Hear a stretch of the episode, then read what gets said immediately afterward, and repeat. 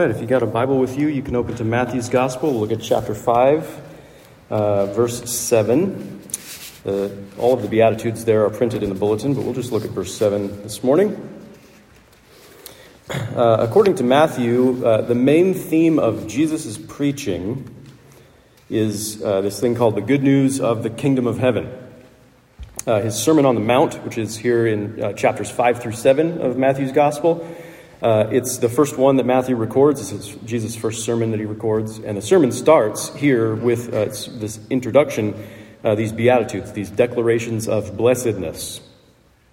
Uh, and he is setting the trajectory and the tone for his sermon, which is about the blessed life uh, in the kingdom of heaven. So the kingdom of heaven is unlike the kingdoms of this world, uh, which is why the blessed life in this kingdom seems so strange. Uh, there's a lot of strange things here. Uh, Jesus says it's blessed to be. Uh, this blessed life really ultimately is about relationship with God. It's all about relationship with the king of the kingdom of heaven, uh, who is Jesus.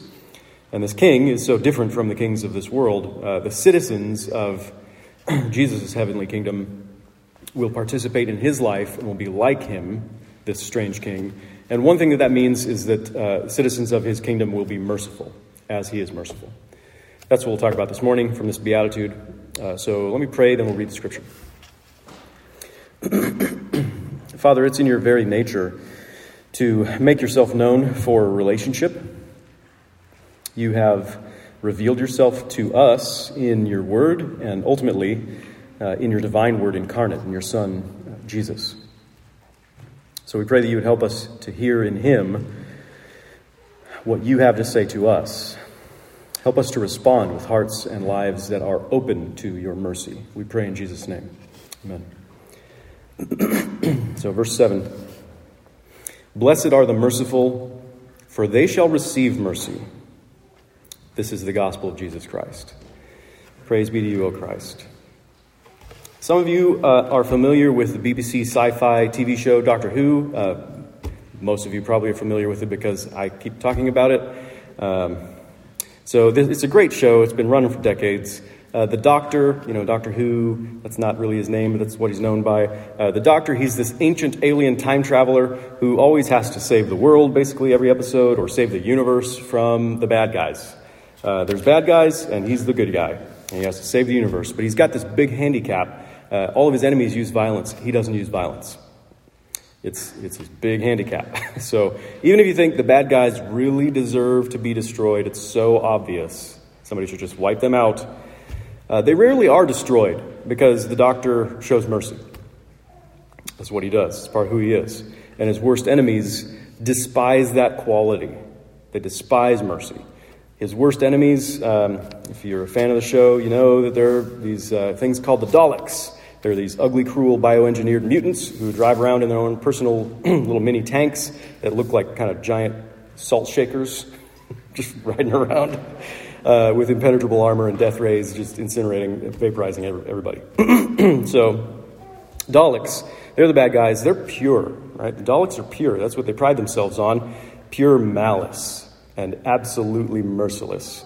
Uh, their sole mission is, it's all they can talk about, is to exterminate uh, exterminate all inferior life forms, and anyone other, anyone not a Dalek, is an inferior life form. So they don't show mercy.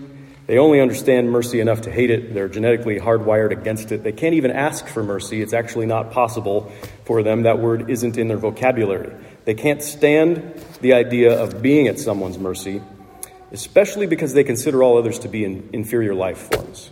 They can't stand the idea of being at somebody's mercy for that reason. and they're always telling the doctor that his mercy will be his undoing. Pretty much every episode uh, that they're in, they're, they're telling him, Your mercy, your compassion is going to be your undoing. So the Daleks are the quintessential bad guys. They're really great, the perfect bad guys. Unfortunately, this kind of bad guy isn't just written into obscure fictional TV shows. This kind of bad guy is rampant in this world. The the writers of the show uh, originally patterned the Daleks after the Nazis, actually, in uh, World War II, uh, who ruthlessly, systematically sought to exterminate all inferior life forms. Not every individual Nazi was pure evil, pure malice, maybe, but they're fairly representative of merciless humanity at its worst. Not just being merciless themselves, but also punishing the merciful who oppose their plans for canceling other life forms, who oppose their plans for cleansing the race. So if the Nazis caught you sheltering the ones that they consider to be the inferior life forms that they sought to exterminate, if you're sheltering them, you get caught, you get exterminated right alongside them. So the Daleks are patterned after the Nazis, and the Nazis are patterned after regular old people, just sinful human beings. That's what we're like when we have no room in our hearts for mercy. We grow bitter in a single minded purpose and pursuit of vengeance. We disdain all life forms to be, uh, that we deem to be inferior or who we perceive to be a threat to our vision for how life should be. We disdain and we exterminate. We develop something called a cancel culture, and we draw smaller and tighter circles around groups of people who are socially acceptable to us or beneficial to our lives or our vision of life. Words like forgiveness and mercy are rare and difficult to utter. And it's hard for us even to ask for mercy or forgiveness for ourselves because we prefer not to operate on that principle. Sinful human beings, people who are out of step with the, the, Spirit, people who oppose the kingdom of God, can't stand to live at the mercy of others. And the idea of being merciful does not compute. Being merciful in a world like this is difficult, and for a lot of reasons. But being merciful is a beautiful and blessed thing in the kingdom of heaven because God Himself is merciful. And being merciful is a participation in God's life. God makes himself known uh, to Moses dramatically in Exodus 34. It's one of these big chapters in the Old Testament that um, you should be familiar with. The revelation of this holy God, he's making himself known to Moses personally by name. So the revelation of this holy God to sinful human beings is so devastating that God has to take special measures to preserve Moses' life, lest he die just from the revelation of who God is to him. God has to mercifully take great precautions with Moses to preserve his life. And in the most profound disclosure of his identity to anyone in the Old Testament, God reveals himself as Yahweh, Yahweh, a God merciful and gracious. He had to take these merciful precautions with his life, even to be able to speak these words to him. And it's the very first thing that he says about himself after his name mercy. Mercy. It's who he is. It's his identity. And the scriptures quote this self revelation of God very often. You, you hear these words the Lord, the Lord, a God merciful and gracious. So many times in the Old Testament. So often that it's easy to take it for granted and sort of become desensitized to, uh, to God's mercy, to the real shock of God's mercy. So the shock might have faded. God is scandalously merciful. Mercy is a scandalous thing. To, mercil- to merciless human beings in this world, it's scandalous that God mercifully forgives sins. Get a whole bunch of people telling us why it's wrong just to forgive sins. It's scandalous that God spares his enemies from the fate that they deserve. It's scandalous that God shows favor and kindness to people who have nothing to offer. It's scandalous that God doesn't just exterminate all inferior life forms, but He's tender and compassionate and lavishly gr- gracious and generous toward them. That's all scandalous. That's shocking. The Lord Jesus is Himself God's mercy. He's God's love incarnate, God's love and mercy in the flesh. And as He is God, we are at His mercy. That's language we use a lot. We used it in our confession of sin already today. We are at God's mercy.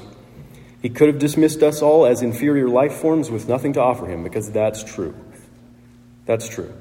We're unworthy of his care and his attention.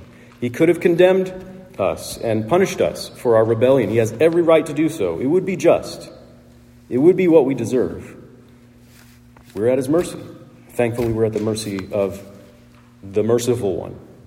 He is the God of mercy in human flesh. He's sent and given and poured out to bless not just inferior life forms, but enemies, sinners.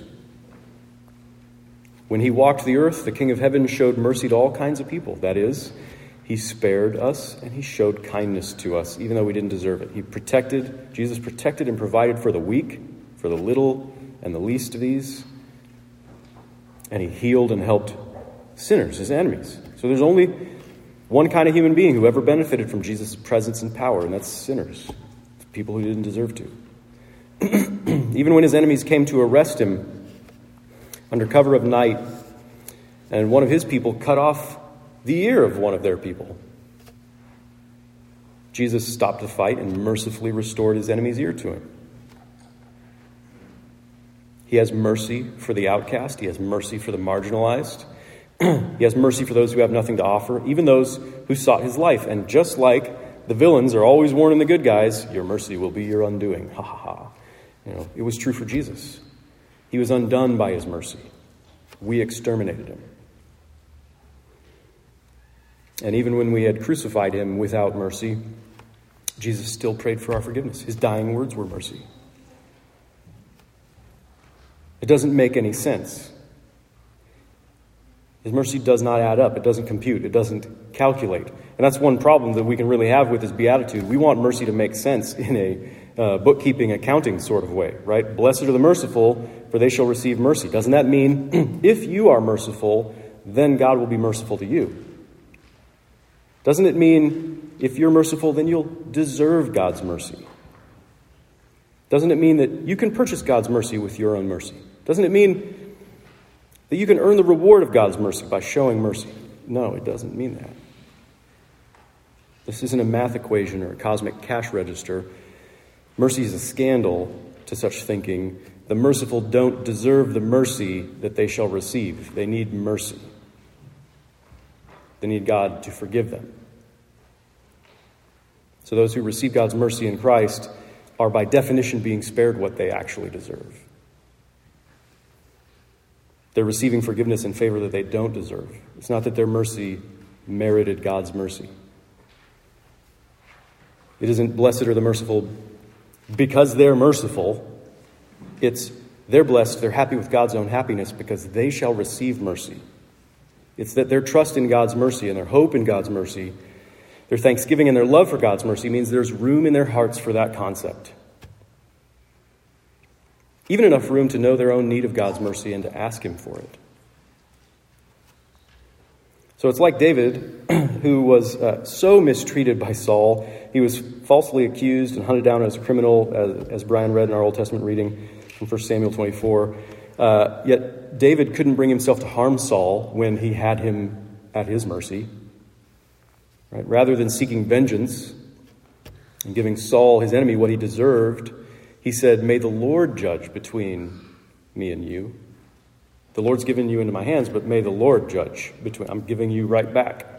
May the Lord judge between me and you.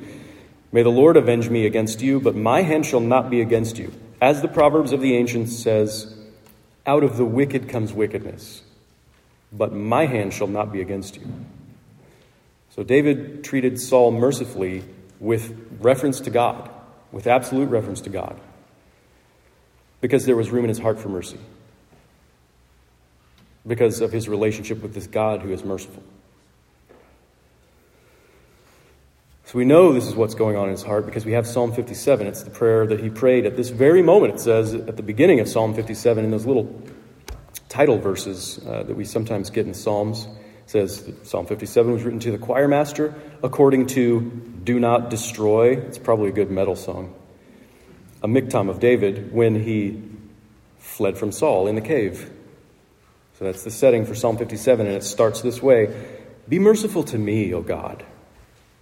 Be merciful to me. For in you my soul takes refuge. In the shadow of your wings I will take refuge till the storms of destruction pass by. So this, this reveals his own deep need for God's mercy. He knows he, he has need. Here's Saul right in front of him, his great enemy, who's hunted his life down. And he can, he can take him in his hands and kill him right there. He prays for his own mercy. He prays for, for God's mercy for him. He, he, had, he shows his absolute dependence on God's mercy, which has led him to act in mercy even towards his enemy. So if you love the mercy of Jesus, you'll show mercy to others. You'll show kindness and compassion to those who have nothing to offer. You'll set aside all malice and bitterness and leave off vengeance. You'll, you'll give judgment over to God, and you'll forgive others as Christ has forgiven you. If you love the mercy of Jesus, you'll do these things. It's not that you're going to do them perfectly. Your mercy's not going to be perfect, right? I mean, look at David again. He started reaching out his hand against Saul in the cave, and he cut off the corner of his robe before he repented. Right? But then his heart struck him and he repented. So people who know and love God's mercy won't be able to stand their own merciless hearts for very long. And they'll pray to the merciful Lord to forgive them and to make them more merciful as He is. So, is the Lord's mercy beautiful to you? Do you know your need for it? Do you enjoy the sweet relief of His mercy and His forgiveness when you ask for it and when you hear about it in Christ? Do you pray for mercy to replace your hate and your bitterness and your desire for vengeance? Do you have room in your heart for mercy? Is it in your vocabulary? Do you speak the language of mercy regularly? If so, these are the workings of the Spirit of mercy in you. Jesus has mercy on you at the cross. He also has mercy on you in the convicting work of His Spirit, drawing you to participate more deeply in His own life. So if you think it's good to spare your enemies from the fate they deserve, if you wrestle with that, but really you think it's good to do that because Jesus did that, if you think it's good to show favor and kindness to the little and to the least, to those the world would deem to be worthless or of no value or nothing to offer, if you think it's good to be tender and compassionate and lavishly generous toward others, even when you're tempted to believe that they're inferior life forms who don't deserve your attention, if you love mercy because of Jesus and his mercy, then you'll be blessed. You'll be happy with God's own happiness because of Jesus and his mercy. Being merciful is not always the most pleasant experience. Uh, when it's so easy to want to retaliate and exult over your enemy's downfall, that person has hurt you, you get back at them. That would feel good, right? And it's easy. Or when you might sacrifice something to give to the undeserving poor, you might have to go without some comfort or pleasure or even some basic need yourself to give and to share to somebody who doesn't really deserve it. But that's who we've been to Jesus. We've been the undeserving poor, and we've been the enemy, and He's never forsaken us. Knowing Jesus and, not, and receiving His mercy, but not just receiving His mercy, but participating in His life of mercy and extending His mercy to other people, that's true blessedness. That's divine privilege. That's divine favor. So I love the interaction that Jesus has with Peter in Matthew 18. It says, Peter came up to Jesus and said to him, Lord, how often will my brother sin against me and I forgive him? As many as seven times? He's really stretching the limits there, right? Jesus said to him, I do not say to you seven times, but 77 times, or 70 times seven, or however your translation goes, right? It's hard to forgive someone who sins against you even one time. Peter's probably boasting with the suggestion of forgiving seven times, right? It's the perfect number. We're going to forgive this, this person to the perfect limit, right? And Jesus' mercy is incalculable. It's. It's insane. It doesn't make any sense. It's unlimited.